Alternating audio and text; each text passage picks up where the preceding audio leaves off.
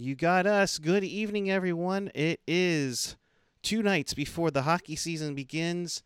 You have yours truly, Eric and Eric, here for Teal Town Live as we preview the West Division in the NHL. And uh, first things first, Landy, number one, how are you doing? uh surviving right uh, Right. we're we're getting into the new normal here and uh, as you can see landy's got a new setup this year so uh i think things are going to look up uh, as far as the podcast goes let's hope that translates to the ice Fingers crossed, but uh, probably low expectations for sure. I, I, you know what? Like a tiger, I already saying Landy is that a Zoom background? And, no and no, that's actually his. Yeah you can you can see i'm actually touching the wall back here. Um, that is my little sharks jersey that i got uh, when sap opened in 90 let's see i think that that jersey's from 95 Okay. Um, so san jose arena. Um, and then the other jersey is from the 20 or the other uh, not jersey but the poster is the saturday night on ice and i just happened to get the hurdle 25th anniversary edition um, one so that one's there and then i've just got a cool sharks poster um, In other words, in, in other words, uh, we are not seeing laundry for sure.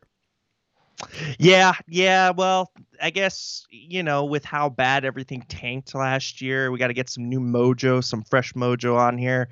And uh, you know, I'm going with the. I've got the old school pennant back there too. You know, with the. Uh, you know, with all of the uh, festivities going on this uh, season, so yeah, I think we're well prepared insofar as the background Yeah, and no. the production quality. You're definitely you're definitely getting uh, a bunch of a bunch of chat here. Let, let's let I'm just gonna go through this quickly. The laundry curse is over. Far out land. Andy, that looks great. The laundry didn't work last year. Rest in peace to the laundry. I mean, I'm sorry. You, you, apparently, you are popular with the laundry. You know, uh, I'm not gonna say things have changed on my end, but you know, no AOL. Hey, I'm working for it. Uh, so appreciate it. Uh, so that being said, let's get into this, shall we? I mean, th- this is a brand new season, 56 game season, of course. Uh, a bunch of different opponents. This time around, you're going to be playing each team eight times. So let's get into it, shall we? With we'll begin first with your Anaheim Ducks. They were uh, 29, 33, and three, sixth in the Pacific. They didn't make the playoffs. Um, notable additions here, you know, you know, interesting to see when uh, Trevor Zegras gets in there. He really shined at the World Juniors. Uh, Stanley Cup champion Kevin Shattenkirk comes from Tampa Bay over to Anaheim. You lose uh, Matt Irwin going to Buffalo. Uh, Eric, who also spells his name the right way, Gudbranson over to Ottawa, along with David Backes being waived. Uh, Landy, for you, what do you think uh, of the Anaheim Ducks? I mean, they still have John Gibson. Ryan Getzlaf is still around. What do you, what do you think of, of these these uh, quackers? Well, um, first off, I mean their their farm system is just impeccable, especially on the uh, uh, the forward side of the ledger. Um, and so, it, kind of like L.A., we're gonna have to get used to a new cast of characters. Uh, you know, some new uh, players to hate, um, and so on and so forth. But uh, no, in all seriousness, though. Um, Trevor Zegras, I mean, I think he's going to be the real deal, and that really sucks for Yeah. us. Um, that kid, I, I mean, the swagger, the um, accountability, the leadership. I mean, they got a good one. They got a really, really good one. So um, it'll be interesting to see where they slot him in. If he's going to be playing second line center or if he's going to be playing wing with Getzlaf, um, because uh, you know they they're going to have to shuffle in. Um, you know some of those forward prospects too. I mean, um, they have Sam Steel as well. That's kind of been knocking on the door, um, and they have uh, Uh, uh, as well. Comtois as well, exactly. So, you know, they're definitely uh, reloading, um, and I think that this year is going to be a transitional year, but I think it's going to be definitely on the upswing. Yeah, I, I, I think the Ducks knew that they were going to have a rough season. I don't think they expected to be this bad, um, but I think with John Gibson in net, anything is possible. Ryan Miller uh, is back with the squad uh, to be the backup. So you give yourself some time there for sure, uh, indeed. So we'll get to that. But before we move on, I should let's get some housekeeping out of the way. It's been apparently it's been a while since I, I've been on, so forgive me, but you know, chat with us and fellow Sharks fans in the YouTube chat on the page here, the app. Good evening to each and every one of you. You've we've missed you, uh, and we're hope we're having a good time tonight. Uh, of course, follow us on the social Twitter, Instagram, YouTube, Facebook, SoundCloud, Reddit, all at Tealtown USA. And for more Sharks content, uh, hit us up at tealtownusa.com. But most importantly, hit that subscribe button, hit that like button as well, and hit that notification bell. That'll get you uh, all the uh, all the content that coming this way, and we'll be getting things going already. Uh, myself and AJ have been interviewing a number of people already, and we got more coming. And of course, After Dark will kick off Thursday night as the Sharks will open up their 30th season uh, when they take on the Desert Dogs. Oh, wait, lady, your drink. it's our nice... last. It's our oh. la- It's our last season to do this. Yes, and rival. and and the it, you know, enough, it's Felice Navi Dog. so it seems like it should fit in with a with a Sharks uh, holiday video or something. All right, so while you take your drink, let's get to the Arizona Coyotes, or as Hockey Trick would say, my Yotes. Uh, they were fifth in the Pacific, but they qualified for the playoffs. They did lose in the first round to Colorado after shocking Minnesota for their first series win in nearly eight years. Uh, you have uh, Drake Caggiula and Derek Brassard coming in, but you lose a bunch in Taylor Hall, Michael Grabner, Brad Richardson, Derek Stepan, and Carl Soderberg. Uh, but the question here, Landy, is with Darcy Kuemper, this team went as far as they could with him in the playoffs, uh, but a whole plethora of nightmares in uh, the desert what what says you for the Coyotes? You know, I think the Coyotes this uh, season is going to be. Um, I think it's going to be rough, and I think that, you know, Rick Tocchet is is trying his hardest to get that team to really you know stretch the zone and and be a little bit more offensively creative while still being you know locked down in their own zone but it just does not seem like they have the right mixture of players there. And, you know, Phil Kessel being there, I'm wondering if, you know, what his mindset is like, if he's kind of just playing out the string um, and, and, you know, kind of waiting, biding his time to, to get traded somewhere else. Um, and, and, you know, honestly, I, I feel like this team, has the most question marks in the division, maybe outside of the Sharks. Right. Um, you know, so for me at least, you know that both Anaheim and, and LA are really on the upswing and their farm systems are are really stacked. And, you know, we can kind of, you know, plot out the trajectory for those two teams.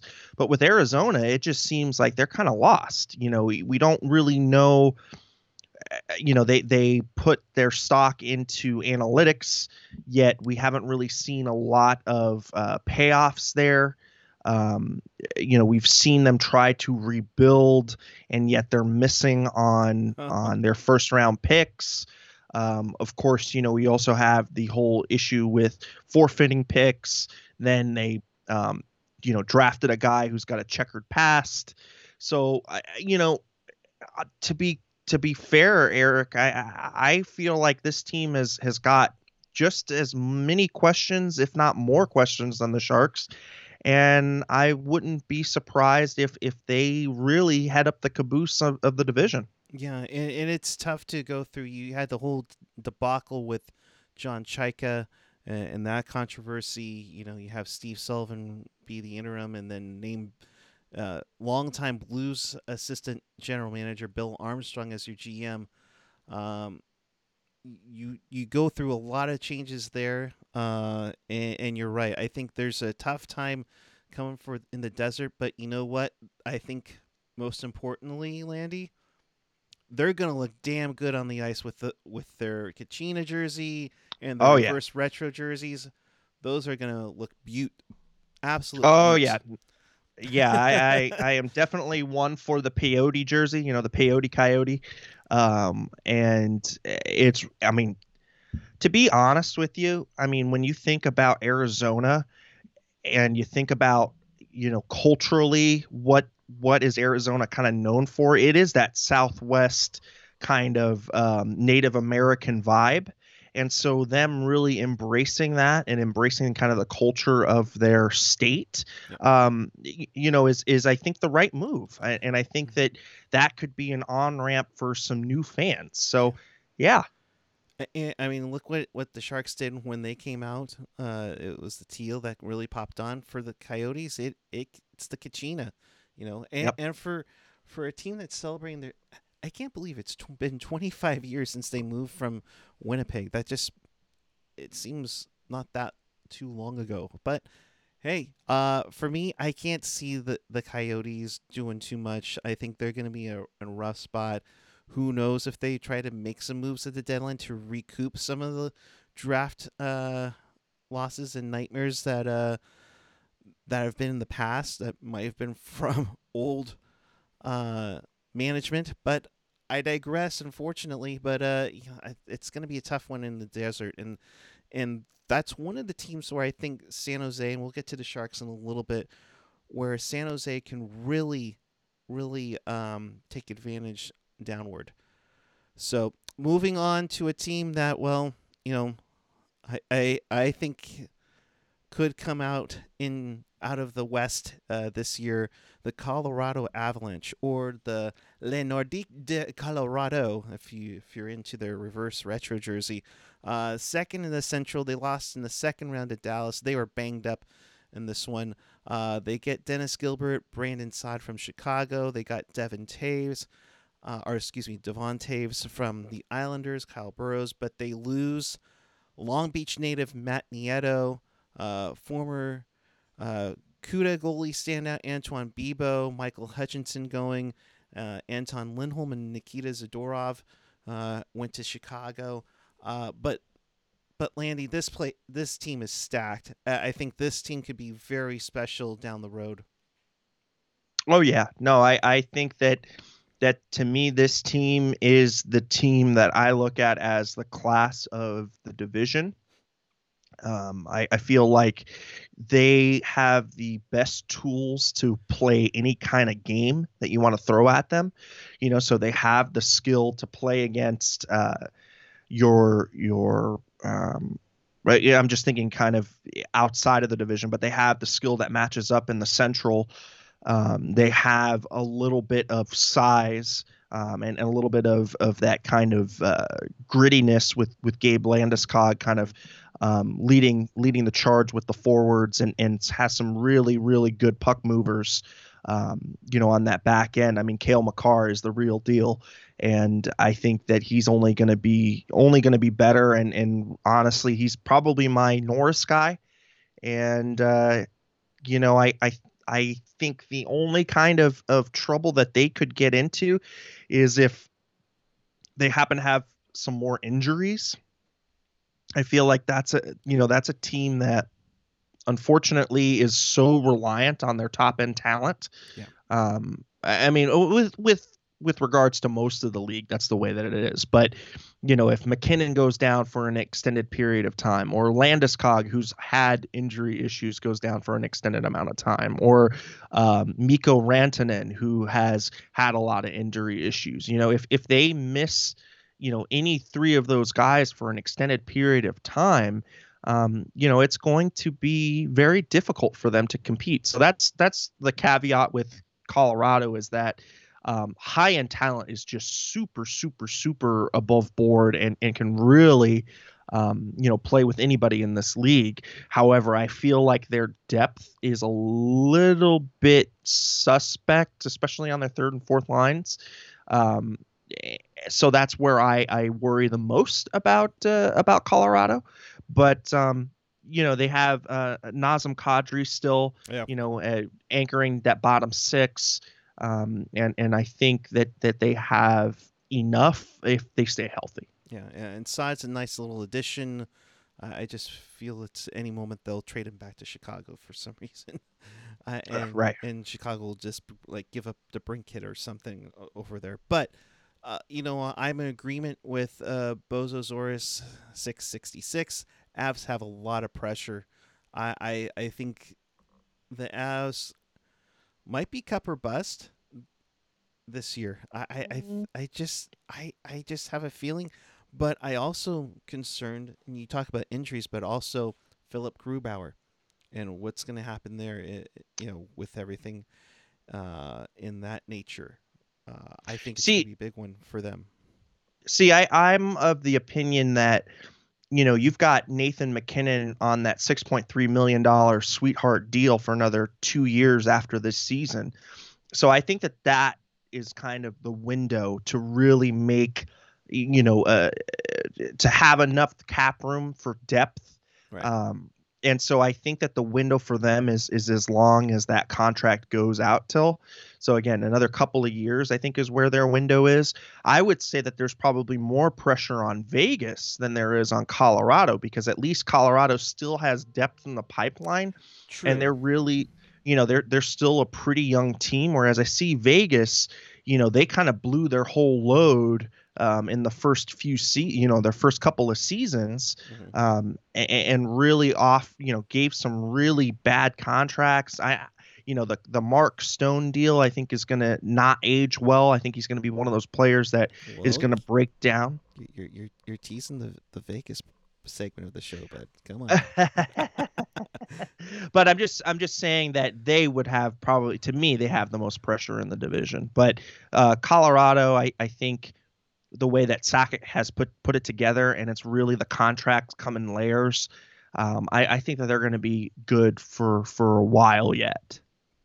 I I completely agree. I think they have a bright future. I think this is kind of their. This is kind of where it's time where they start to see the the benefits, and and of course, uh, I think everybody was predicting, you know, Colorado and Vegas in the conference final last year after everybody returned to play, and just the injuries. You know, shot themselves in the foot. Unfortunately, in that case. So uh, I just think it's going to be a, a good one for Colorado. I, I I would say, if anything, if I'm picking a team to come out of the West to get into the Stanley Cup semifinal, it's it's them or some other team. But Yeah. I Yep. digress. Let's move onward to as everybody's talking about how much they blowed blowed up what uh, to a team. oh, also Matthew uh, coming in from uh, uh, from New Zealand. Uh, Oh, welcome. nice. and uh, appreciate you searching us out. Um, and yeah, we do this Sharks content all the time, literally after every game. And uh, check out some of the archives for some great interviews that uh, Puck Guy and uh, AJ just put up. So there's a lot of Sharks content. Um, we also got some, you know, we've got other Sharks news in and around content as well. So yeah, just keep checking, uh, keep checking us out, and um, appreciate the the follow. Yeah, thank you for uh, joining us, Matthew from New Zealand. Uh, hope you're being safe down there. Uh, moving onward to a team that w- won seven in a row uh, before everything came to a crashing halt, and that would be the Los Angeles Kings. And boy, howdy, how things worked out. They lo- lose seven, or they win seven in a row, Landy, and and get the number two overall pick. Uh, they get uh, Olli Maatta, Mark Alt, Andreas Athanasiou, uh, former Sharks goaltender and CUDA great Troy Grosenick and and a friend of the show actually, along with uh, Quinton Byfield, the number two pick that they got in the draft. Uh, going away, former Shark Joakim Ryan, Tim Schaller, Ben Hutton, and Trevor Lewis. Um, y- you talked about Anaheim, uh, who had uh, a good plethora on the farm. Rob Blake has done phenomenal job with uh, building up the minor league team. Yeah, no, I, I, you know, look very enviously over at the cupboard in LA. Um, you know, a guy that I have highlighted um, is Alex Turcotte. Uh, you know, a 19 year old, um, just has that Anze Kopitar kind of build. Um, and and him, you know, you pair him with Byfield one two, and that's going to be a very very strong center, um, you know, center depth one two for a long time. So, um, you know, they are definitely on the upswing, like I said, with uh, you know, along with Anaheim, and I think that this year is going to be another year where they're going to have to uh, fight and claw.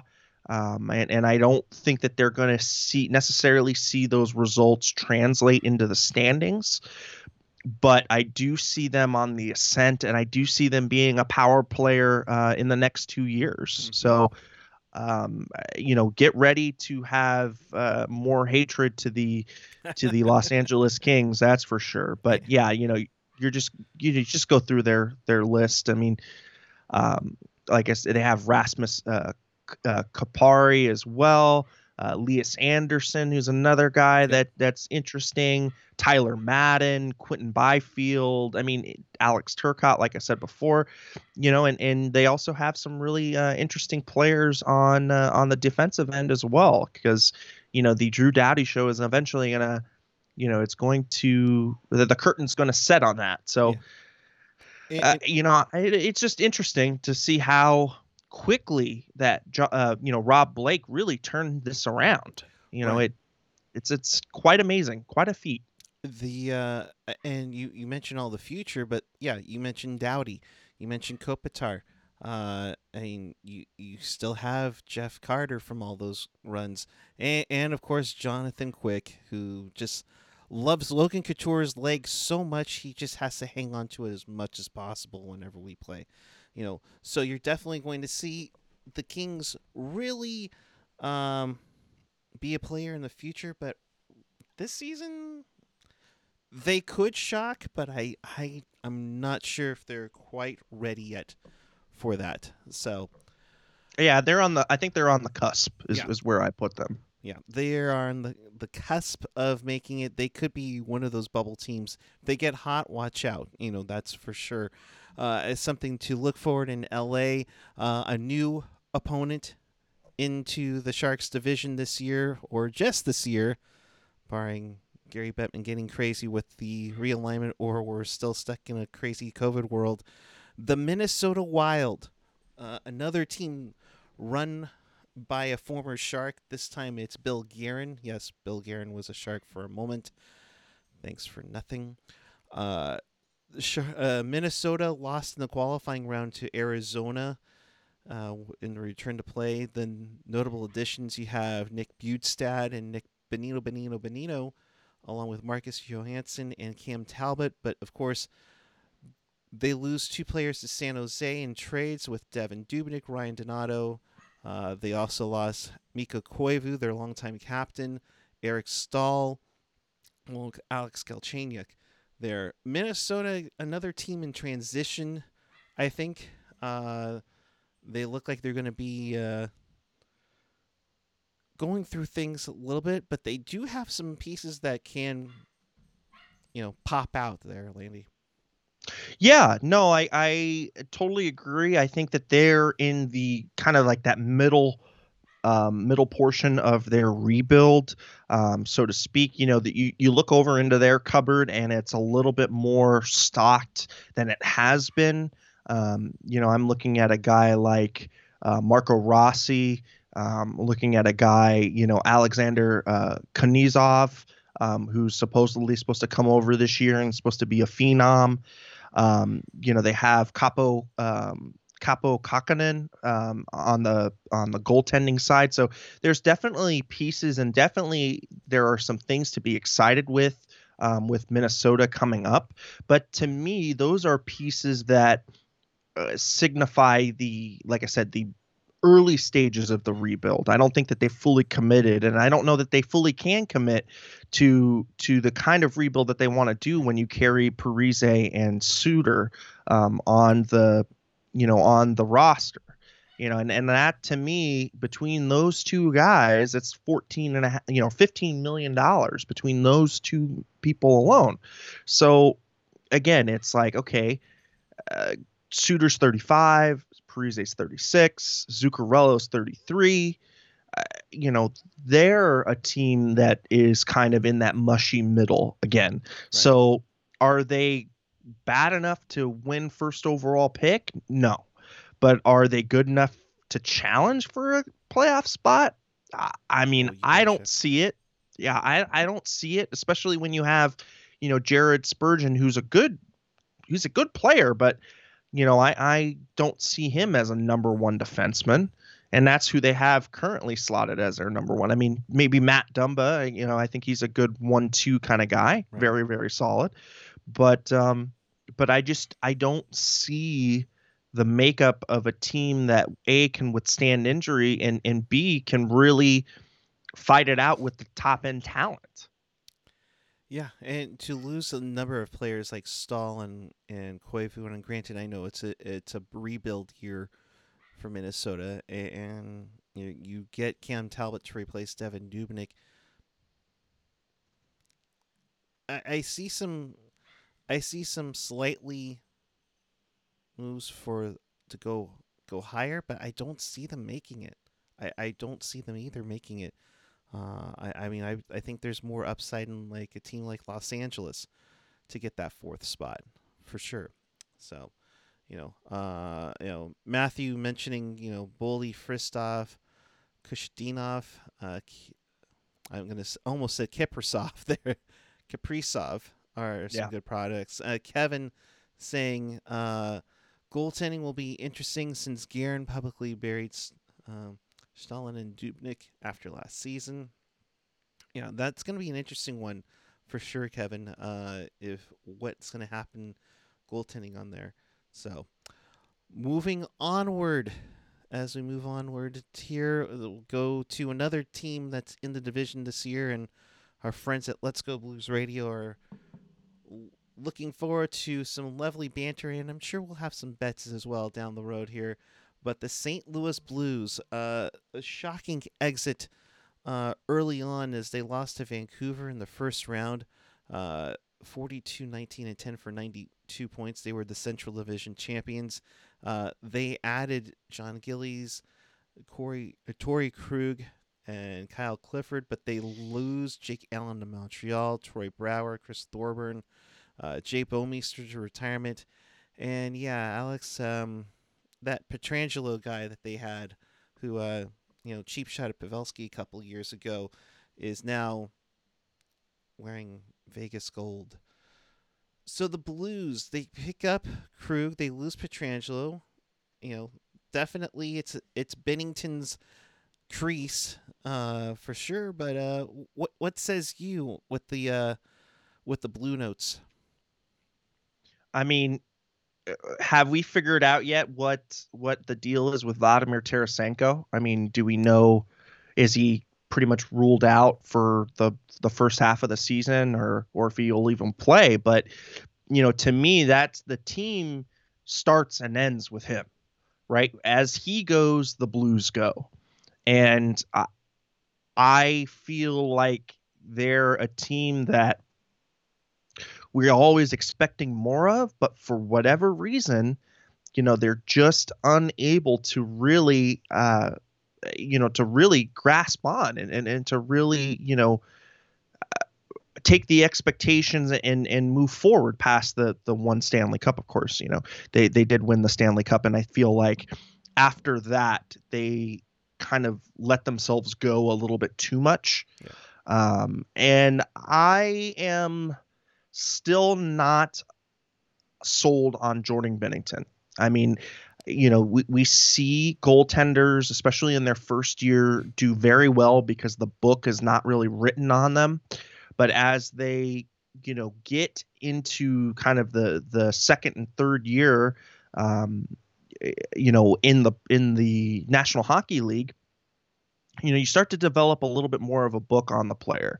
You know you you understand you know how he holds his glove you understand you know where his weaknesses are you know what he likes to um, you know where he likes to uh, you know like rest his legs or you know how he opens up in the butterfly you know all of those things.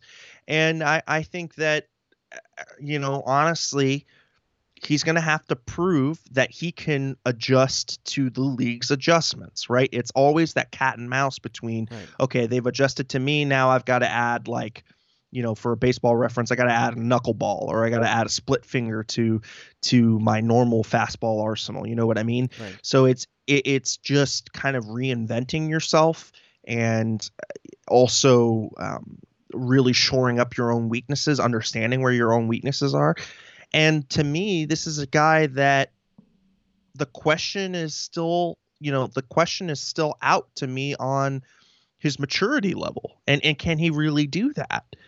And and, and so, you know, to me, between those two question marks of Vladimir Tarasenko and Jordan Binnington, I think they have the they definitely have the ceiling to be number two in the division, but I could also see them missing as well. You know, because of um, you know, just because of the question marks that they have. To me, it's a it's a it's another team that just is kind of Jekyll or Hyde, and, and it's just going to depend upon what you know what we're going to get out of them. Of course, no Alexander Steen. Um, he's going to be out for LTIR. Um, you know, you look on the defensive side. Yes, you got Justin Faulk, but I would take Pietrangelo over Justin Faulk any kind, eh, you know, any day of the week. And you know, losing your captain uh, is also a blow to the dressing room. So, uh, you know, again, I I could see them take a step back. I could see I see where you're getting that, but I I think you also have Ryan O'Reilly. You we don't forget, you know, uh, Erik Karlsson's nemesis, Mike Hoffman, is is a blue.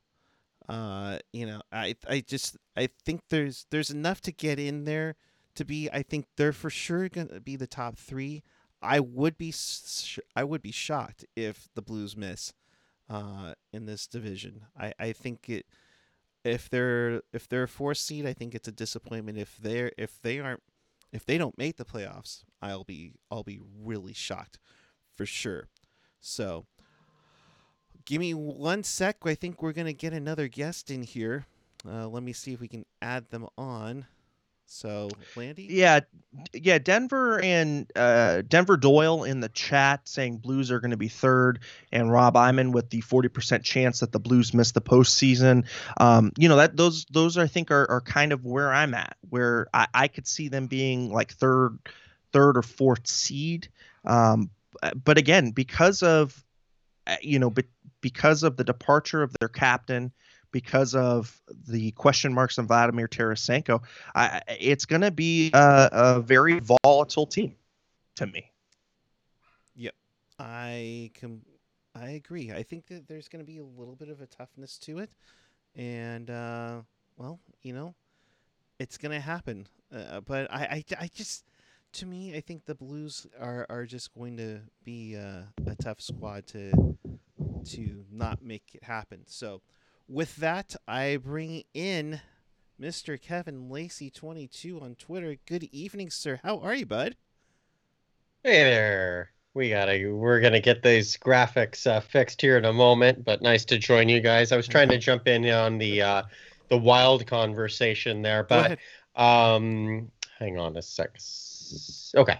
Um, with the Blues, uh, I noticed on the graphic some guy named Mike Hoffman was kind of missing as a key addition. Right. Um, that's you know he he's a excellent replacement for Alexander Steen, who was 36 years old and unfortunately retired for them. But uh, you know, why can't the Sharks get uh, replacements like that, right? Um, Yeah. But I heard you talking about Jordan Binnington. Really, uh, I I see where you're coming from on that. Um, I don't know. I mean, I would take Jordan Binnington over Cam Ward when he was in his prime for Carolina. So Right. Yeah. where are we at with the Blues talk though? Well, as we, I just we actually, as you were jumping on, we were talking. Of, we were just talking about Hoffman, um, oh, with it. So great timing, Lisa. I guess it was right. but yeah, no, I, you know, where do you, would you see them in the in the West? I, I mean, as um, Chester Chivo's saying, uh, I can see the Blues anywhere from two to five in the West. I don't think the Blues are as strong as the Avalanche and the Knights, as you guys mentioned. I do think that the Blues are way above everyone else in the division, though. Like I don't see, I don't see parity in this division at all. Um, but I do think, though, if there is a team who could underachieve this season, it would be the Blues because they have gone through changes. I'm not sold on Justin Faulk. I never really have. And I know that it's kind of funny how here in Sharks world we talk about Erik Karlsson changing the dynamic in the locker room. I say for the better. A lot of people say otherwise. I think Justin Faulk has had that same kind of polarizing uh I don't know, uh interjection into the with Pietrangelo gone now. Not that Faulk's the leader there, but I think I don't know. I don't know how you can't keep Alex Pietrangelo over Justin Faulk. Like that's the thing that I don't know. I don't know everybody. It's kind of like the um, with Pavelski a little bit. You s- you get you trade a guy the season prior to, and then you don't talk about and then talk about his deal, and then all of a sudden you try to make a deal, and the next thing, you know, he's gone, and you know, I, I don't know, uh, it, just the irony of the irony of it all for sure going on Yeah. there. Um, we we Uh, lost real quick, we're talking about the can I can we go back to the Wild for a sec since I jumped on here yeah, late? sure. the Minnesota Wild are definitely a wild card team to me because you do have K- Kirill Kaprizov, Ke- Kevin Fiala, and Zach Parise tore up the league as a pair the second half of the season. Their question, the Wild's question, is who's going to center? I'm I'm here, but I'm getting my uh getting my output on my headphones back. Oh, give me a second here, No guys. problem. Okay. Kevin, continue. I think that uh, you know, with Marco Rossi going down and being the only one that people were saying, because a lot of people were saying, who's going to center that team? Marco Rossi's really young to bear the shoulders, uh, bear bear the number one responsibility on his shoulders.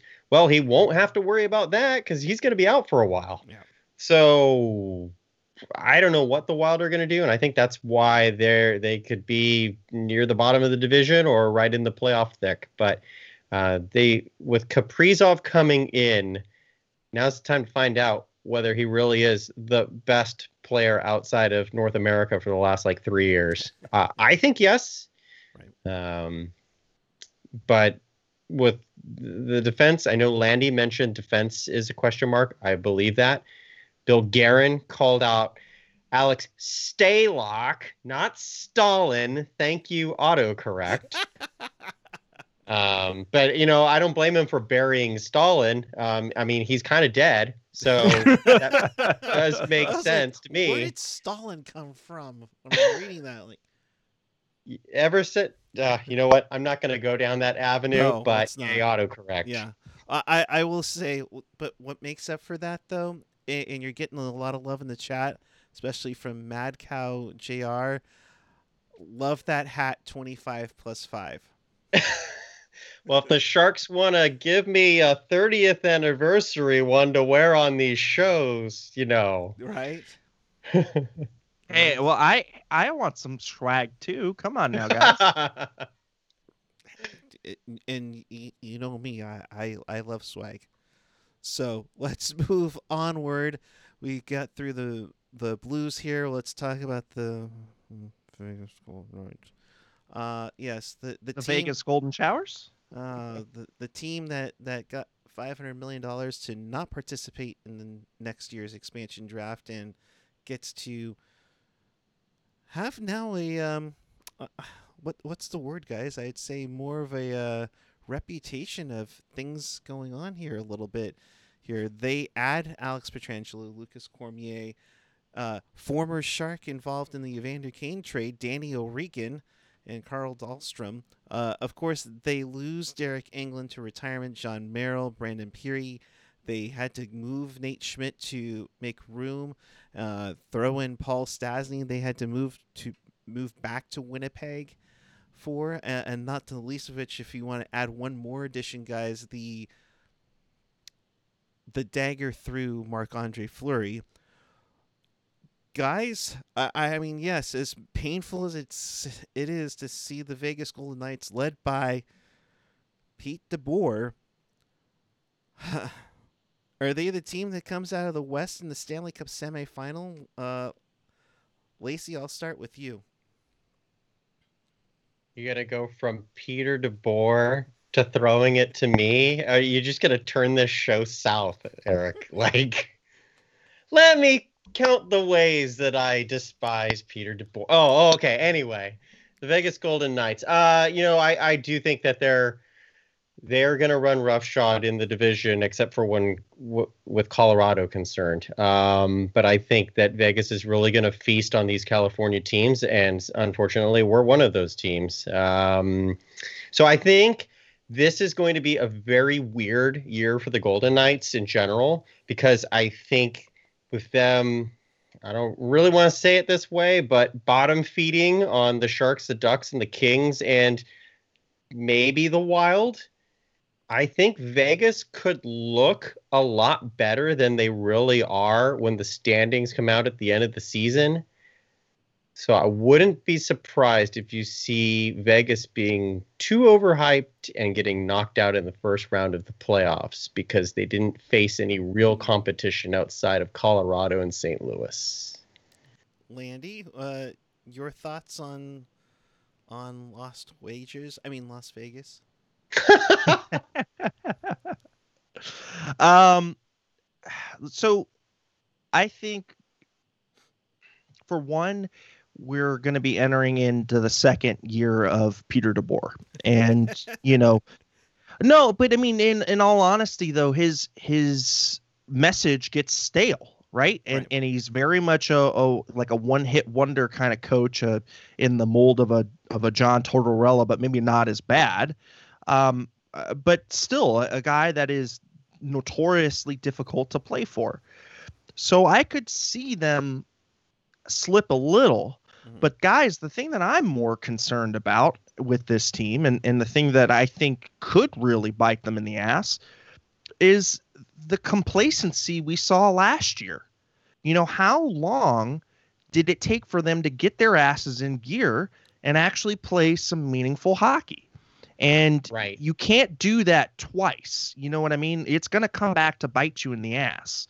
And, and so I need to see from Vegas if they if they really are the the class of the West, which a lot of prognosticators have them as a class of the West, they're going to have to show me. They're going to have to earn that because again, last season they were toiling in mediocrity for a little while and it took, you know, a, a Herculean effort to to get out of that hole. The other thing, guys, that that I'm looking at, I'm looking at this roster. Max Pacioretty, what are they going to do with him? There were room, you know, there was rumblings and rumors that he wants out, and that um, you know they're not really impressed with him in the first place. Um, I see, you know, Marc Andre Fleury as another type of of question mark there. So this is definitely got this is a team that looks good on paper, should win the division on paper, Mhm. but I could definitely see where the cracks could form in this team. And like Lacey's saying, it, it it could be, you know, one of those situations that's like a you know a a glass uh, a glass bull or or or you know something that that looks intimidating but when you finally get to you know, to play this team and and really, you know, stick it to them, they could be exploited in in in some ways. Um, you know, their their five six um, pairing for their defense is uh, you know it, it's going to be interesting. The defenseman, uh, I think that they're they're saying Zach Whitecloud is going to be um, you know competing for that sixth spot, and and Carl Dahlstrom as well. Uh, not that great. Um, you know, definitely a big drop off from you know you go from Nick Holden to to those two. Um, you know, Brayden McNabb is is a solid player. Alec Martinez again a solid player, but Alec Martinez is also 33 years old. Um, you know, he's he's kind of a guy that's a little bit uh, eh, you know a little bit long in the tooth. So they're definitely going to have um, you know, a, a, Norris contender, in my opinion, with Shea Theodore. It wouldn't surprise me if it's Makar and Theodore playing out for it for the for the uh, you know for the Norris this year. Um, but the depth after the depth after their fourth defenseman is is kind of uh, giving me pause. I gotta, I gotta ask you then. So you think that Shea Theodore is going to be a Norris candidate over Alex Pietrangelo? Yes. Wow. I mean, not that nothing wrong with that. I'm just like, wow. I I love Shea Theodore, but I love the bold statement too. I I just think I you look at his career point trajectory, and and I think you look at the way in which he has evolved, especially in the playoffs. This to me, we could be seeing a guy who, you know, in a 56 game season could be a 50 point player, in my opinion. Uh, and, so, and, and go ahead. Uh, uh, Eric and Eric, um, the other thing with Pietrangelo coming in, Shea Theodore is going to need to have that kind of a year for Vegas, I think, because losing Nate Schmidt is huge. Like he's a great locker room guy, a great on ice presence. He's mobile. He he can play in both ends. Like Pietrangelo is an upgrade, but Schmidt fit with that team, and we don't know that Pietrangelo can fit with that team.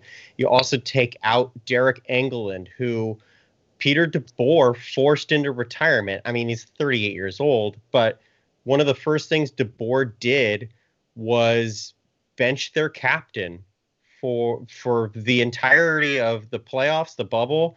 Um, dating back to like the beginning of February, Deryk Engelland played zero games, and so he ended up getting that basically forced him into retirement, being on the roster. Like those are two key locker room figures gone. With as you mentioned, Landy Max Pacioretty. Who knows what's going on with him?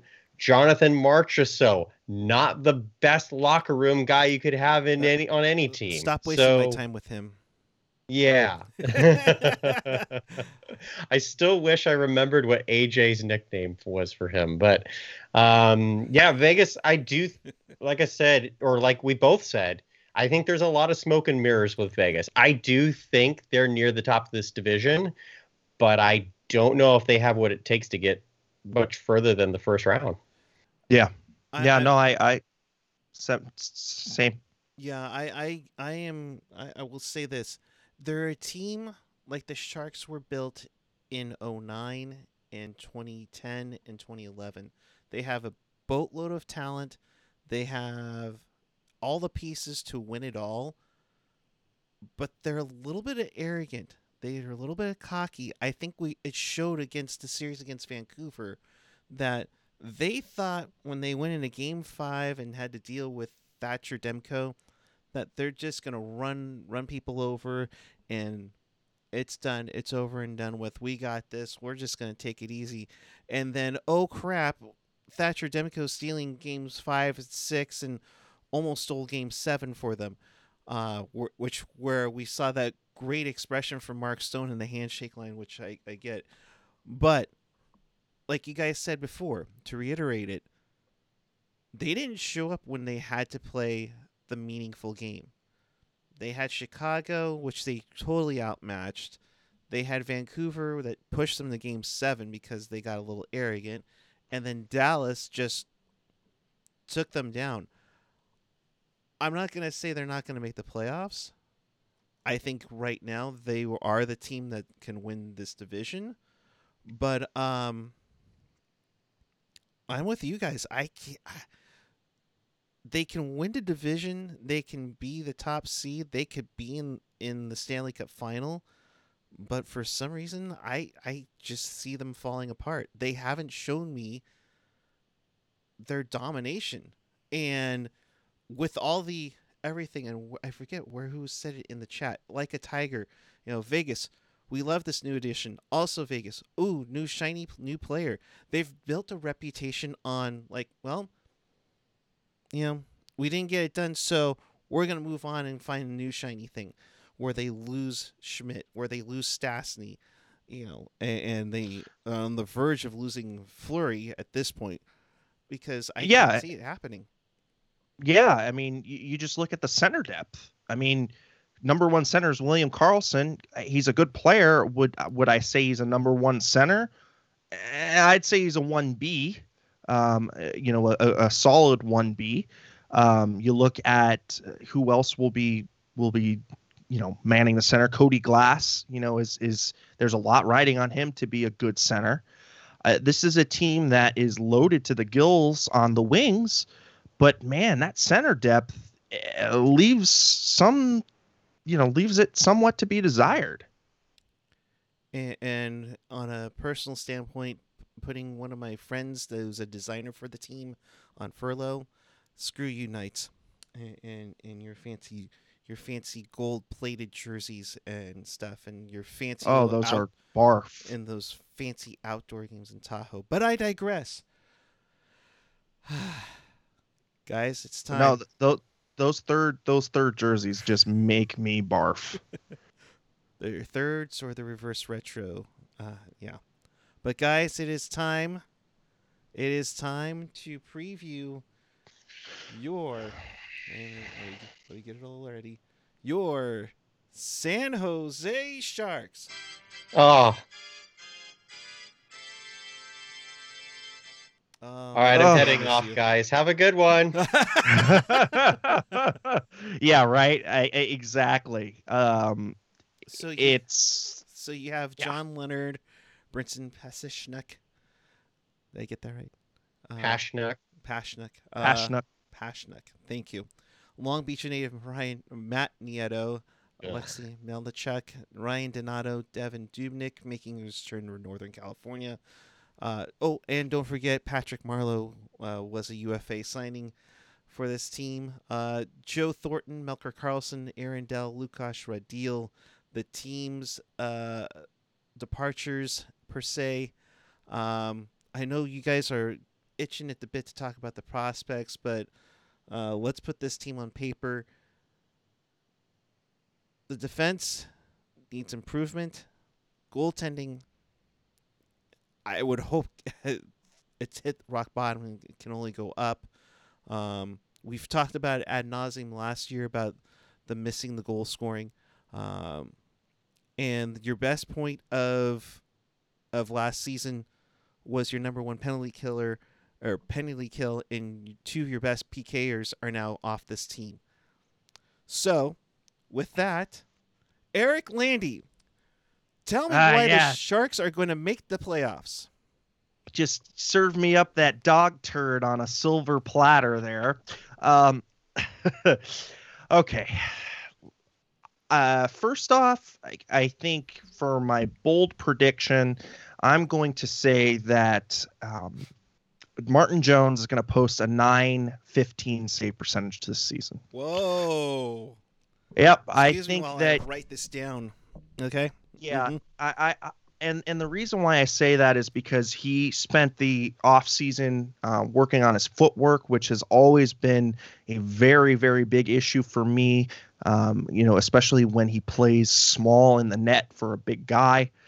Devan Dubnyk, on the other hand, I don't think he's going to be all that great. Um, he doesn't need to be. If if you know Martin Jones can post a 915 you know, I'd be happy with a 905 or a 908 save percentage out of Devan Dubnyk. But that scrimmage, that teal and white scrimmage where he got lit up for seven goals, Yikes. really left a bad taste in my mouth. And, and so I think that there's more question marks around him than there is for Martin Jones. Um, so that's kind of the easiest thing to tackle first, right? Uh, going into the defense, I mean, this time um, for uh, Erik Karlsson, Brent Burns, and Marc-Edouard Vlasic, I think we're going to see a mini resurgence. You've you've been off for ten months. Um, you have been able to kind of retread the tires just a little. Mind you, you know, they're both at advanced ages when I'm talking about Brent Burns and Marc-Edouard Vlasic, 35 and 33 respectively, which, you know, is is starting to really kind of uh, push the ceiling of of the product pro, you know productive years out of a defenseman but I, I could definitely see them coming out of the gate quickly because of, of the rest. So I think that Marc-Edouard Vlasic is going to be better than he was last season. I don't think he's going to be the same Marc-Edouard Vlasic as, say, you know, when he was 28, 29, but I think he'll definitely be better. Brent Burns, um, you know, I, I, I, I see him being maybe like a 35 point player. And I think Erik Karlsson will probably be a point per game player. Um, uh, you know, I, I, think in those three you've got you, have got some really good. Um, I think you'll get some some really good results because of the break. Um, it's going to be about uh, health for that defense. Um, you know, uh, somebody said something about a paper cut. Dear God, if they get a paper cut, you know, what are we going to do? Uh, oh, Ek, yeah, Christian uh, Christian Ruiz. Uh, if Ek doesn't get a paper cut and be, you know, and, and, and gets his butt in gear in the season, um, you know, Mario Ferraro is is is a player that is really really on the up and coming. I don't think we're going to see a sophomore slump. If anything, I think he'll be better. Um, you know, a, a guy that um, you know I, I feel for is Radim Simek. Um, and, and guys, I mean, you know he's having knee issues and he's had 10 months off. That's that's not good for his career. That to me that that means that he's i i wouldn't be surprised if he's done to be to be quite honest with you guys because you know 10 months should have been more than enough time for an MCL ACL and if he's still having issues with it uh boy it screams Raffi Torres guys. Remember how many times he had his knee worked on Milan Michalek. Yeah. Uh, and, and yeah. this injury happened in 2019, which, I mean, we're getting to the point of two years now. So, Kevin, your thoughts on Team Teal uh, and where this team can go? Oh, I, uh, I think this team. I oh, think this team goes as far as uh, as Erik Karlsson takes them. Um, I still am on the train that Burns and Karlsson can't coexist. Not on a personal relationship or anything like that. Just I don't understand why you throw all your eggs in one position for two like-minded players like Karlsson and Burns. That that to me is the ultimate downfall of this team. But at the same time, if Karlsson stays healthy, plays all 56 games, no issues, I do think he'll be right back on track. Uh, I think you said Burns will get 35 points or so. That that'd be really nice getting both those guys going. But where do the Sharks forwards go with the puck? Can they yeah. get the puck? yeah. Last season, the entire problem was the Sharks could never get the puck past their own blue line. And I don't really see the Sharks having any more forward depth this year. Maybe if a little anything, more experience. Uh, no, I, I, you know, playing off you and what you're saying with the forward depth, Kevin. I mean, that's to me the Achilles heel of this team, more so than than the goalies or the defense. I, I still think that this team is at least a a number, you know, two, you know, a number two center. They need a number two center, I think. Um, you know, they still need an impact wing. Um, yeah. You know, the, the, those to me they're at least two impact players away from being a solid, you know, forward squad, and and that's not not a great look. Now, I'm very very very interested to see John Leonard. Yeah. Um, if he is, and oh my gosh, uh, I, I feel sorry for the kid already because somebody said Joe Pavelski light, and if you get that label that young, oh my God, you know I, I feel don't so think sorry. that's the worst comparison, though. Like I, I really don't. No, even No, I'm I'm worried about the pressure that puts Sure. on him. Sure, being in the same market and everything, but I think I even made that comp on draft day on our show. Go back and check the archives on Tealtown USA and find out if I made that comp because I think I actually did. But Well, One sec before you continue on, let me just shout out Christian Ruiz with his super chat donation. I got my stimmy check tonight, so here, no shout out needed. Good night. Well, I appreciate you don't want to uh, shout out, but by all means, we got to give you some love. And if you want to feel free, hit that, you know, hit us up with the super chat, or of course, hit up on Venmo at Tealtown USA. Kevin, back to you. Wait, this sounds We- weird. Kevin, back to you. I usually we go Venmo, appreciate but- the one one hundredth or one thousandth of your stimulus check or whatever. no, but for real, like no, for real. That that's awesome. Thank you, Christian. we appreciate that. Yeah, and you can see your tax dollars at work. I mean, now we've got a nice landy background, you know, and and they have uh with you no know stipends. good audio yeah exactly so you know this is this is definitely your tax dollars at work it that goes straight back into the show and you know we appreciate everybody who who helps us out no it really it really does But so Kevin, sorry to interrupt. Continue on. kind of going Yeah. kind of going off John Leonard. So I you know, Mark Emmon Mark uh, Eisenberg was really the one who uh was spearheading this whole John Leonard's going to be in the top 6 with the Sharks this year thing. yeah foreseen Uh, point for him Yeah, I was like he could, but I didn't see it happening.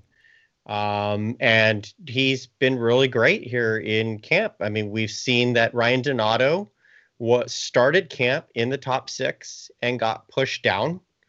Uh, John Leonard seized the moment and ran with it. Now we'll see how this goes in the actual season here. I I do think he can bring the goods. Um, but there are just there's so many question marks with the forward group in a good way. Uh, you know, there's a in a bad way, but also in a good way. Like, what Yeah. will Ryan Donato do? Will he have a, a fire lit under him? He looked great uh, in the scrimmages with Noah Gregor and Matt Nieto because that line is just speed, speed, speed. I it's just like can any of them finish? Is my question. Um, Tory Mitchell. but you've Yeah. also got what's up? Tory Mitchell. Tory Mitchell paging Yeah, Tory Mitchell yeah, there you go.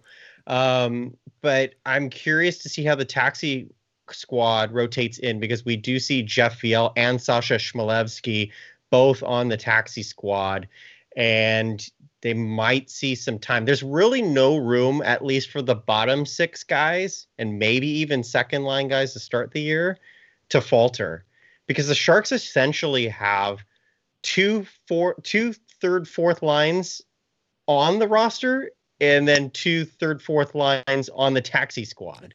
They have so many forwards, and even the Barracuda. Well, well, I'll get to the Barracuda on another show, but and that's a plug. So please subscribe. Um, but both teams have so many forwards, and I'm curious to see how it all plays out because you, if the Sharks falter early, you're going to see a lot of rotating, a lot. So Yeah, I, I, I like how John Leonard has taken the opportunity to get it. Uh, of course, having his buddy Mario Ferraro kind of give him hints as to what to do, uh, Sure. it definitely helps. You know, you get you're definitely getting some love with Nason in the chat, with Noah Gregor in the chat. Um,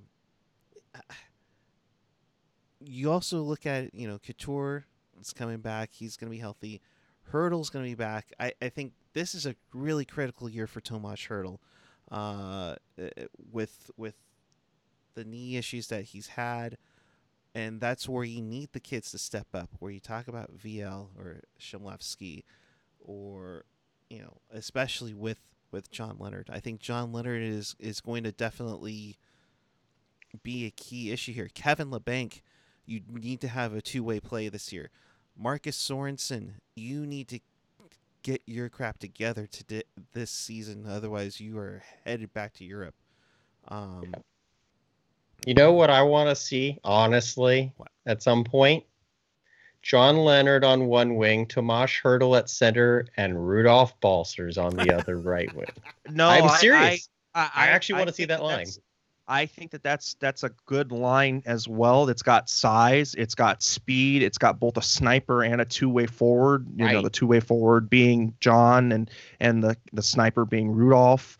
Um, because Rudolph, I think, definitely has a, a- an underrated shot, and I we saw that in in the Barracuda. Um, it was something that I picked up on when we drafted him. So um, yeah, no, I, I I'm totally with you there, and I think maybe we should break down the lines because I think you know people people are kind of you know filtering in. So with the with the number one line, of course, it's set with um, Couture, Kane, and Labanc. The number two line, uh, from what we've heard, is Leonard uh, on one wing. You've got um, uh, oh wait a minute, hold on. Did I get that wrong? Was is it Couture? Yeah, it's Couture, Timo, and um, Banker, ba-. Labanc. Yeah, Couture, Timo, and and Labanc. Then it's Kane, Hertl, Leonard. Then it's Donato, um, uh. Nieto, yeah, and Gregor. And then for the fourth line, it's been Patty, it's been Sorensen, and it's been um, Gambrell, right, as the center, or Schulman, Schulman, and I think Schulman and and Showman has been there, but I'm more comfortable with Sorensen, Marleau, and and Gambrell. Um, but Wow. again, this is where this is where the rotating really starts to to play in because you haven't you haven't mentioned Nason, Shellman, um, a couple other guys there. And, and Shellman signed a two-year deal, you know, so they definitely, you know, look at him being a, future piece in there.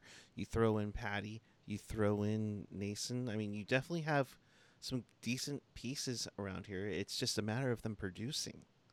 Yeah, yeah, I think that that is going to be the biggest question mark for the forward group is is just can the I, I think if you look at the Sharks, it's can the sum of the pieces outweigh the um, you know the individual uh, talent, right? Because I think on the individual talent side for the for the forwards, you would say that they're lacking. But if the team, you know, let's say for instance, John Leonard pots 20 goals, you know, that would be that would go a hell of a long way. You know, if we could get a nice 15 or 20 out of Ryan Donato, that could go a long way. Kevin Labanc kind of coming back and and you know, a 25 goal season would be incredible. Same with Timo. And so if the team can get the production from the boys up front, then I think we're talking four seed if they get the production up front. And and that's going to be the issue like Right. Kevin had said is is will those defensemen be able to to run and gun, get the puck out of their own zone? Um, will the defense be able to you know, beef up and, and go into the corners a little bit more and not be afraid because that was something that I saw last season that uh, you know the the defensemen were afraid to put their backs to the to the play and, and really kind of go in there. Um, you know, to me they were timid. It was a it was a timid group outside of of um, Simek and and Mario. Um, because those those are the two big physical presence, but I saw the team really shying away from that physical play. So when this team is playing quickly, when this team is playing with more physicality, and and they really use their bodies and really throw throw their weight around. I mean, Hertl is going to be above a point a game player if he uses his ass like Jagr. You know what I mean? Right. You know, the, him bouncing, um, you know, Evgeny Malkin. That to me signified okay, the kid still got the goods. I, you know, he he's still a, a, a he could be an an elite player, and you know, it unfortunately with those injuries, I think it's definitely taken taken away from his potential. But I still think that the that the that number one center is still somewhere in there. So I think you're absolutely right. It's going to be a very important season for Tomash. Um, and I think that he could rise to it. I mean, I think that had he not been uh, hurt, he probably would have gotten in the neighborhood of, um, let's see, last uh, last season he got 36 points in 48 games played. You know, I could have seen him as a closer to, you know, a 50 point player had he not been injured. Um, so 56 games if he's healthy for all 56. I I, I could de- definitely see him putting up a point per game. Okay, I Um, want to I, I want to bring up something that you said. I'm going to throw it to both of you guys. Okay. Yep. You said you saw the Sharks, thought the Sharks could get fourth in the division, and for me, I think that's their ceiling is fourth in the division. Yeah. So, if you guys feel the same that that's the Sharks' ceiling, is it even worth making the playoffs? Because I'm of the belief, and this is just my personal opinion, that if you're going to rebuild, the easiest thing for your fans who don't like enduring losing is to lose in a 56, a 48 game season, you know, something, a shorter season. You still get a high draft pick and you cut the misery by 30%.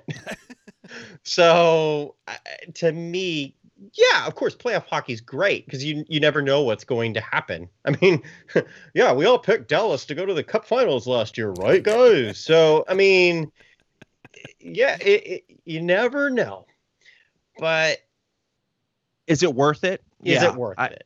yeah and and and i think for me at least the smart thing to do would be to rebuild i think if you look if you look at the team and you look at it on paper it's it's lacking some major pieces in my opinion and it's old on the older side you know I, I look at a lot of these high end players and they're on the backside of 30 or at 30 so to me, the smart thing would be to to rebuild.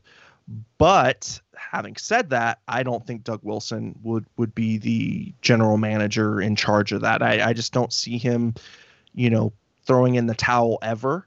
Um, you know, I think he wants to continue to just make the playoffs and see what happens.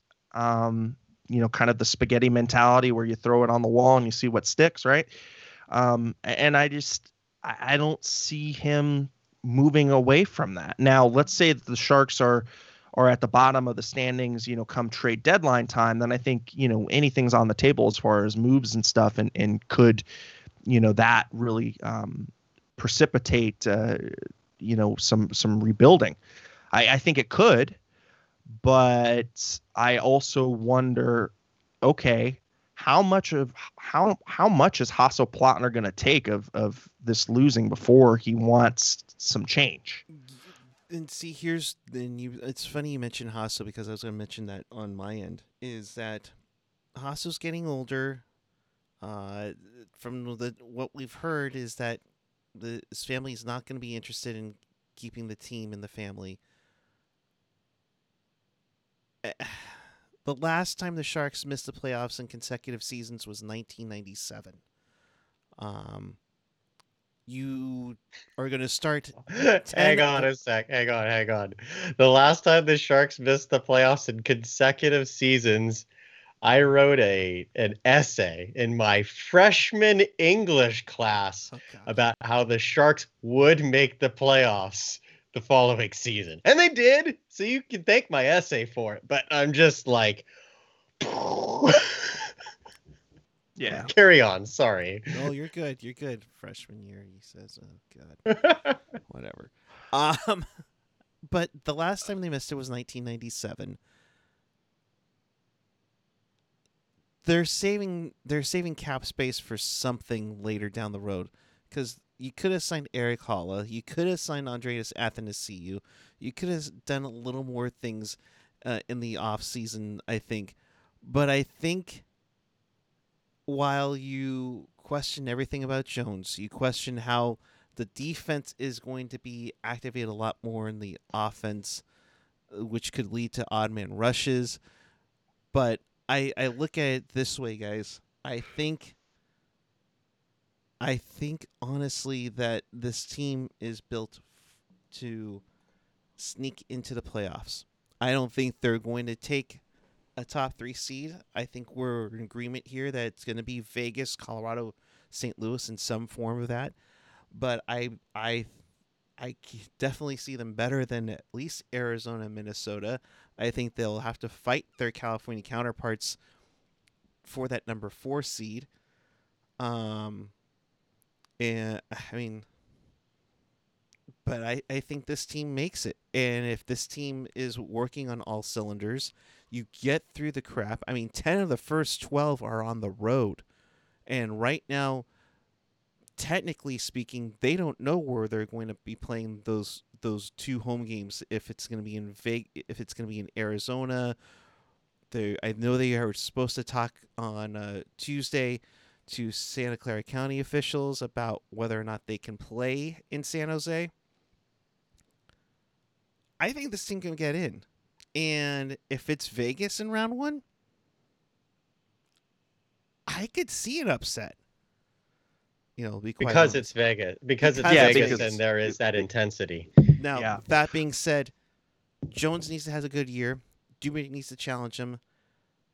Everything that's gone on with Evander Kane, and I, I don't want to mention too much of it. Um, hopefully, Actually, I did That- I did want to talk about that though because there is one little wrinkle in the that whole filing was if you know if he doesn't play the season his contract will be terminated. And and I don't know about you guys, but to me that might be the best solution.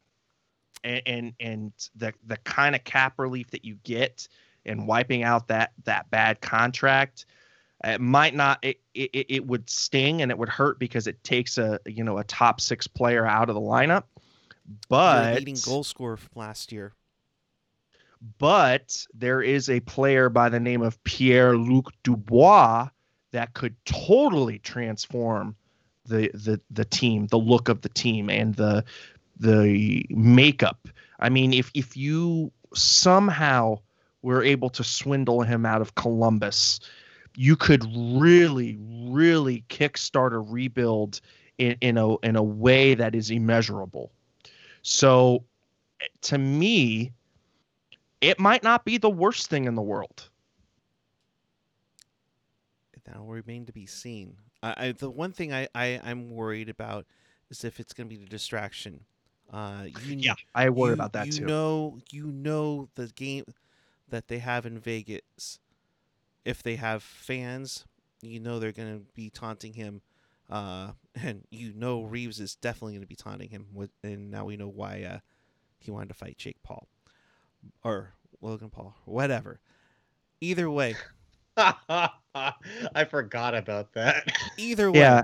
So now it's come to the point where I'm going to ask you guys your four teams that are coming out of the West. Who on May 8th is prepping for playoff hockey? Landy, I'll start with you. Okay. Um, I'm going to say Colorado is will win the Western Division, the Honda West Division. Yeah, we don't need to Uh, the sponsors. Right. no, I just I, I can't believe that they ended up doing that, but whatever. Um, so yeah, Colorado number one. Um, I'm going to take Vegas number two. I'm going to take. Oh boy, I I think it's going to be St. Louis at number three, and I'm going to pick the Sharks at number four okay. and the you know the, I think the the consensus is I think that Anaheim and LA are still at least one to two years away from dominance. So I think that they're still they're, we're we're still right in that window where we can sneak it sneak up on them. I think that this team is better made up than Minnesota, and I think it's better made up than Arizona. So I, that's kind of how I see it shaking out. Kevin, your th- what do you predict? First, I was thinking when you were talking there, Puck Guy, um, earlier, Mm-hmm. um, I was thinking that maybe Landy should be positioned in the middle of this screen, and that Eric or Puck Guy, you are the good devil, uh, on one side, and I'm on the opposite side of him as the bad devil, who's like, the sharks are going to die in a fire, like. And then it's Landy's decision whether they make the playoffs or not. Now, apparently, Landy has chosen that the Sharks will make the playoffs. I am less optimistic, unfortunately. My four teams out of this conference division thing Whatever. yeah. is Colorado one, yes. Vegas two, yes. St. Louis three, yes. Nobody else deserves to make the playoffs in the division, Oh, but jeez. but Arizona will be that fourth team. But I oh. don't Oh. think this division. I think this division is so imbalanced this year. It's Yeah. It's gonna. I think it's gonna be a very hard season for at least four of the teams in the division. the two three Yeah. seeds in the West is going to be a battle of the playoffs for sure, and it's going to be a tough one to see one of those teams go home. Uh, for me, I'm going to go Colorado one, Vegas two, uh, St. Louis three, San Jose four. I I think San Jose can un- unless they absolutely you know shart themselves in the hockey pants, I, I think they can get this done. And I will go on record and say they will upset Vegas in round one uh, of the playoffs. So, uh, that being said, one more thing before we get out of here. It's going to be, and I'm going to do this very teal tinted glasses for you, Lacey. It's. Wait a minute. I got to look at the, the date here. It's Friday, July 9th, 2021. And the Stanley Cup is presented to who, Kevin? Oh wow! I haven't thought that far. um, usually I have something by now. I think. I think that the Washington Capitals will win the Stanley Cup this year. Over. Remember, it's a different format this year. They're I know, and so East and East. Here's the thing: the can I don't know how have they announced the format, or have they announced that they could change the format depending on what goes on with the Canadian Conference division Not that I'm aware of what the format is right now. What the format is right now is that the top, and so it, the the top team or the team from each Mhm. division, and it's based on seeding. Okay. So you could have an I'm- East and East final. You could have a West and West final. Right, and that's that's why I'm like, nah, ooh, over. Who over? Because I I can see two Eastern teams being in this, Mhm. but it's like I don't feel like it's gonna be Washington and Tampa Bay. Like let me go right now because it's just it's easy for me. But I I, I will uh, update this later. Washington over the Colorado Avalanche. All right. So Lacey's picking Caps over Avs. Mr. Landy. Oh boy. Um I think we could see Carolina and Avalanche. I I- I- love that series. Love Yeah, I- series. Yeah, I, I, I think the Avalanche are going to be the class of the West, and um, you know I think the Carolina Hurricanes could, because I, I look at them playing up against the Canadian division, and I like them in in that Canadian division, and then in that Eastern Conference, um, I also could see them leapfrog Tampa Bay because you know I, I don't believe in back to backs. Um, I don't. It's very very hard to repeat in this league.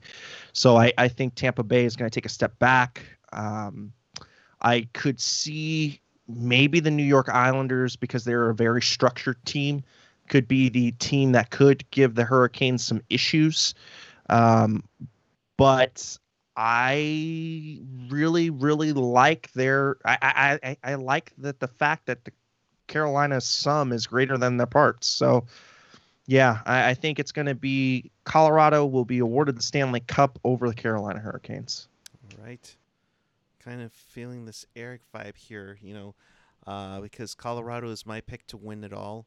Uh, I'm going to. I mean, I'm making bold predictions that usually never never come true. So, Colorado over Toronto in the Stanley Cup. Yeah, that's a good one. Yeah, that's a good Didn't Thornton you will pick get- Toronto last year? Did I pick Toronto last year? I don't know. I'm, I Someone might, I did think- on this show. I think I picked San. I know I picked San Jose, and boy, howdy Yeah. did that come out well. Um, but Denver Doyle even saying it. I- I s- Toronto versus Colorado, Avs won four four to one. So But but in the Canadian division, let's just talk about that real quick. Mhm. I mean, like I could see the Oilers come out of that division. I could see Montreal come out of that division and I could see Toronto coming out of that division, right? They're going to beat up on each other and and honestly what's going to be left out of that division coming out of it? Yeah. That's that to me is the biggest the biggest roadblock from a Canadian team being in the final is just that they're going to have to navigate some very very tough teams. in the East, I mean, Vancouver. You know? Vancouver's on the team, I saw that look, puck guy. Ah. trying to be good. All right. Mm.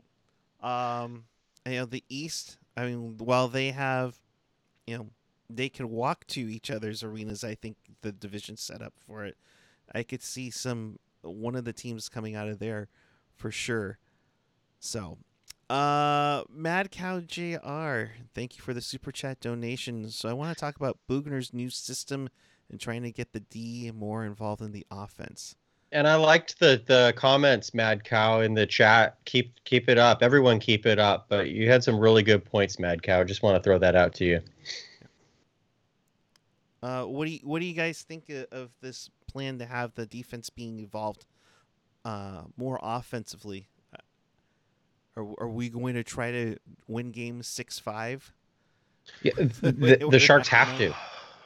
With Burns and Karlsson on the back end, you have to have an offensive style on the back end because if if you're going for a defensive style, why do you have both of them? Yeah. Like Yeah. Yeah. Nope. No, no, I, I, I I agree, and and I feel like every time we get a new Sharks head coach hire, it's more volume from the back end, more the back end. I mean, shit, Ron Wilson when he was hired was more from the back end.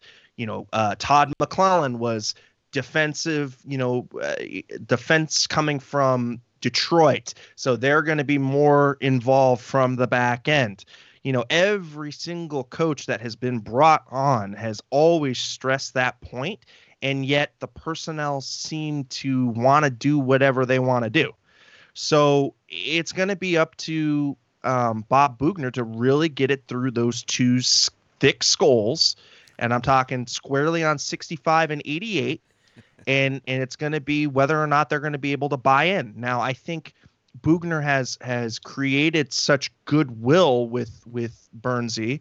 Uh, you know, I think he has his ear still, and I think that he could also really bond with EK65. You know, Boogie being his you know a defenseman. So, I you know I I, I could definitely see them buying into it, and I think we we could see some more um, offense from the back end. However, again, I, I, I got to see it to to, to believe it Yeah. because it, we've been promised this over and over and over again. the the first few games are really going to be telltale as to how this system will work. Uh, Rocky Thompson and John Madden, boom. You know, you hope you as as the old video game would say, you hope the sh- you the hope the Sharks opponents get run over by a freight train. So By the way, coach, those coaching additions there with uh, Rocky. Th- I really like the Rocky Thompson one. Good character guy, and for the locker room, he's going to be.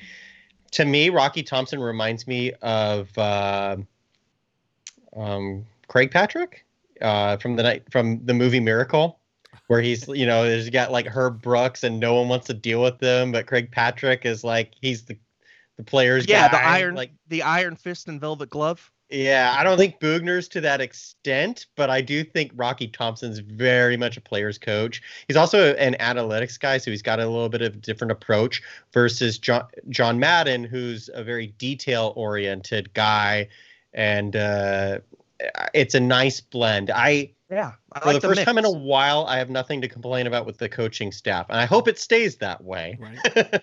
Yeah, yeah, and and Naby, you know, finally solidifying the goaltending coaching position, which I, you know, I- I- you know, you guys have known that I have never been a Johan Hedberg fan, um, and, and I think that that having, um, you know, I, I I think having a guy like Naby who, you know, is of the Warren Strelow lineage, even though Hedberg was as well, but uh, more so is very very key to to having a successful goaltending coach. So yeah, I think I I'm with you guys. I like the mix of of the players. I mean, Rocky Thompson had a great um, junior career, head coaching career in junior, um, and and can connect with young guys, which is uh, you know something that needs to to be very uh, it needs to be brought up because it's this team the complete opposite of what we saw with DeBoer. Thompson Yep. is great with the youth. DeBoer is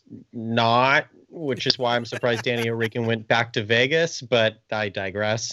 Uh,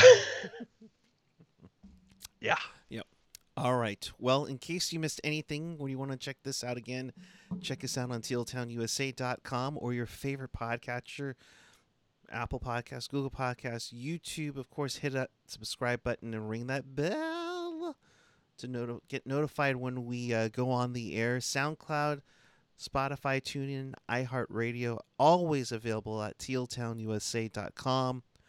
So with that, we are now as we're doing this live, we are now less than 20 about 20 hours away from puck drop, guys.